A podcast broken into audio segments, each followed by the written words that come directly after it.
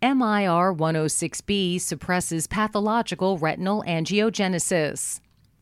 MicroRNAs are small, non coding RNAs that post transcriptionally regulate gene expression. We recently demonstrated that levels of MIR 106B were significantly decreased in the vitreous and plasma of patients with neovascular age related macular degeneration, AMD.